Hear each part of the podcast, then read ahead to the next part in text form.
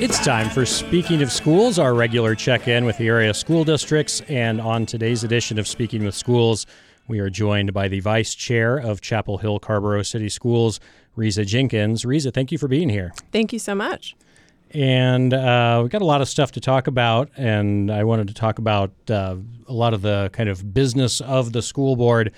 But before we get to that, there's been a little bit of news lately from Chapel Hill Carrboro schools. Um, nothing major, but I've had some people in the community asking about a couple of student walkouts uh, that were protests calling uh, for a ceasefire fire in the war in Gaza. And I wonder if you could talk a little bit more about just kind of the, the district policy on um, allowing students the room to make protests like that. Yeah, so in our district, obviously, we are about making sure our children are learning and educating, getting educated. And so, you know, part of this process is also um, social justice as well. And so, you know, the complicated thing is the students who uh, wanted to do the walkout and did the walkout, it, it, was on a topic that is controversial. And so, one thing we had to balance as a school district is one, the safety of our students, but then also making sure that we are supportive of them. And then also, again, advocating and, and, allowing students to exercise learning about social justice at the same time. But again, our focus was just making sure our kids were safe, all of them, whether they were participating in the event or if they were not participating in the event. It's the voice of Riza Jenkins from the Chapel Hill Carrboro City School Board. And I wanted to talk about uh, some of the kind of financial stuff that we've got coming up. Um, first of all, just kind of in general terms, how are the finances at CHCCS? Obviously, um, some area school districts have been in the news lately for uh, financial reasons that aren't great. So I just thought it might be good to check in. Yeah. So um, right now it's it's budget season for the schools, and we're working right now as a school district, but then also with our county commissioners on our budget for next year for 2024 25. And so that'll be for our operating budget. And like so many other school districts and other organizations, we're having to look at our finances closely. Um, our biggest thing is making sure we pay our staff um, the wage that they deserve as professionals. And so that'll be something that we'll we'll focus on this year in, in our budget. Um, we've already looked at our continuation budget to make sure we're aligned and we're prepared um, on our side for um, our portion of making sure we match the state raises and things like that. But then we'll look at any opportunity to expand our budget and hopefully um, continue some of the work that we started last year with increasing um, staff pay as well. So that's what we're looking at in terms of our our budget, but more to come on that. It's a it's a long process. We've got a couple months ahead of us before we land on um, our final budget for next year. You have to ask a follow up on what an opportunity to expand the budget might look like. Yeah, yeah. Well, what I personally, as a board member, um, constantly advocate for is we did a classified um, staff um, salary study a few years back, and so um, my hope is that we will be able to put forward um, continuing to um, finalize the, the balance of that um, salary study um, into our expansion budget. Also, looking at our supplements that we pay our teachers and just some other um, increases with staff pay as well. Um, we want to make sure that we're continuing to pay our staff as well as we can. Um, our staff are, are underpaid as it is, but we try to do as much as we can here in Chapel Carrboro City Schools to pay pay as much as we can to our staff because we do value them and the work that they do. We're speaking with Riza Jenkins from the Chapel Hill Carrboro City Schools Board of Education, and we're talking budget conversation right now. And kind of adjacent to that is uh, we're we're hearing from the county commissioners that there's likely to be a bond referendum on the ballot in November. What would that What, what's that from the school board side of things? Like, how important is that, and what are you kind of counting on?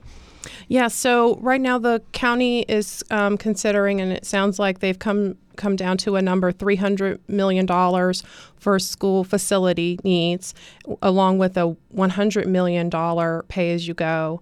Um, to help support and bridge any um, gaps when it comes to the capital needs of the schools. And that'll be split between both the Chapel Harbor City Schools and Orange County School Districts. Um, right now, the county uh, commissioners are looking at it on a per project basis. And so the county hired a consultant, Woolpert, to help with this vast um, work in terms of understanding the facility needs and the projects and, and things like that related to um, the facilities. And so um, our school staff and Woolpert and um, board members and county commissioners will be looking at some recommendations in terms of projects that could be part of this um, bond right now. Keep in mind what we're asking for the $300 million is only one of the first steps in the total facility need that we need for our schools. Our schools have been um, needing funding for facilities for a number of decades. And so our county has worked over the years. We had a 2016 bond, but we continue to have facility needs beyond what we were able to fund in 2016. So this will be um, a first step, and we definitely appreciate the partnership and work with our county commissioners and also our district, Orange County Schools, as we, we figure out how to get safe and updated facilities for our students and staff and community. And to your point about the amount of needs there are, I seem to remember Jamezetta talking about the number 500 million as being a number that was like, this is what's needed. And she's like, there's no way we can do that. So then we have to have this conversation about what we can do. Uh, what you know, even with that 300 million, what are what are some of the things that uh, sort of example projects that that would be going toward? Yeah, I think actually the need was upwards of one billion when, one you billion? looked at yeah when you looked at the full scope of Wow. work for both schools. But I think 500 million was one of the options that That's Woolpert right. had recommended. I do remember her saying 1 billion and I remembered like not really fully processing that. I was just like, well, let's just move on to this other number that I can almost wrap my head around, That's 500 million. That's right. Yeah, the cost of construction is going up, and quite honestly, the age of our buildings in both school districts are pretty old. We're talking about buildings that are 50 and 60 years old, you know, um, and so um, we have things like making sure we bring um, facilities up to date with their roofs and their major systems, HVAC and things like that. A, a lot of our schools, we've been patching up these old systems, patching up roofs and things like that. Also, when you think about how schools were built 50 and 60 years ago, learning looked different. And so it's about modernizing our schools so we can keep up with the ever changing um, education space and just the world um, in front of us. So that's really what this um, construction need is. And also, we've got to make sure we think about safety of our schools.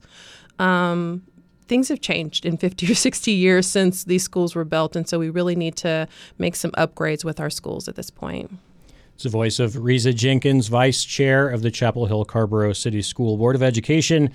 And this is speaking of schools. We've still got a few minutes left. Is there anything else in particular that you wanted to talk about um, budget wise before we move on to other things?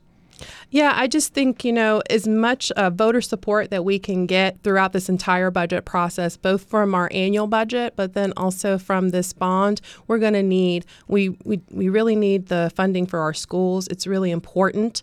Our facilities are the place where our students learn. They spend anywhere from six to upwards of 10 hours a day, whether in school or doing extracurricular activities. So we want to make sure that they have safe, modern spaces to learn and continue to grow. And also, our staff also have safe spaces to, to work as well. So I think that's the biggest thing. And then also, public education needs our support. And so, any way that the community members can write in support of public schools, whether it's to our county commissioners or even to our state, just encouraging them to continue to support our public schools, it's really important, not only for our students and staff directly, but our greater community in North Carolina as well. I also wanted to just kind of open it up to anything else in general, maybe not necessarily budget related going on in the school community that you wanted to mention or shout out. Yeah, I have to say, I've done a lot of school visits and I really appreciate the work that our staff and even our parents. I, I even see parent volunteers whenever I'm coming and visiting the schools, but our staff are doing great work when it comes with the diverse ways that they are teaching our children, the hands on ways um, that they're educating our children. I also want to highlight our community participation in our calendar process. You know, I know that can be a pretty um, surprisingly intense process as we navigate making sure that we acknowledge the diversity of our community when it comes to the celebration of holidays and things like that. And so I really appreciate our community input. And as we, you know, came up with our next two years worth of school calendars and know that, you know, we're always open to getting feedback when we do this again in a couple more years. But I always appreciate the work and, and feedback from our community as we navigate um, some of the decisions that we make.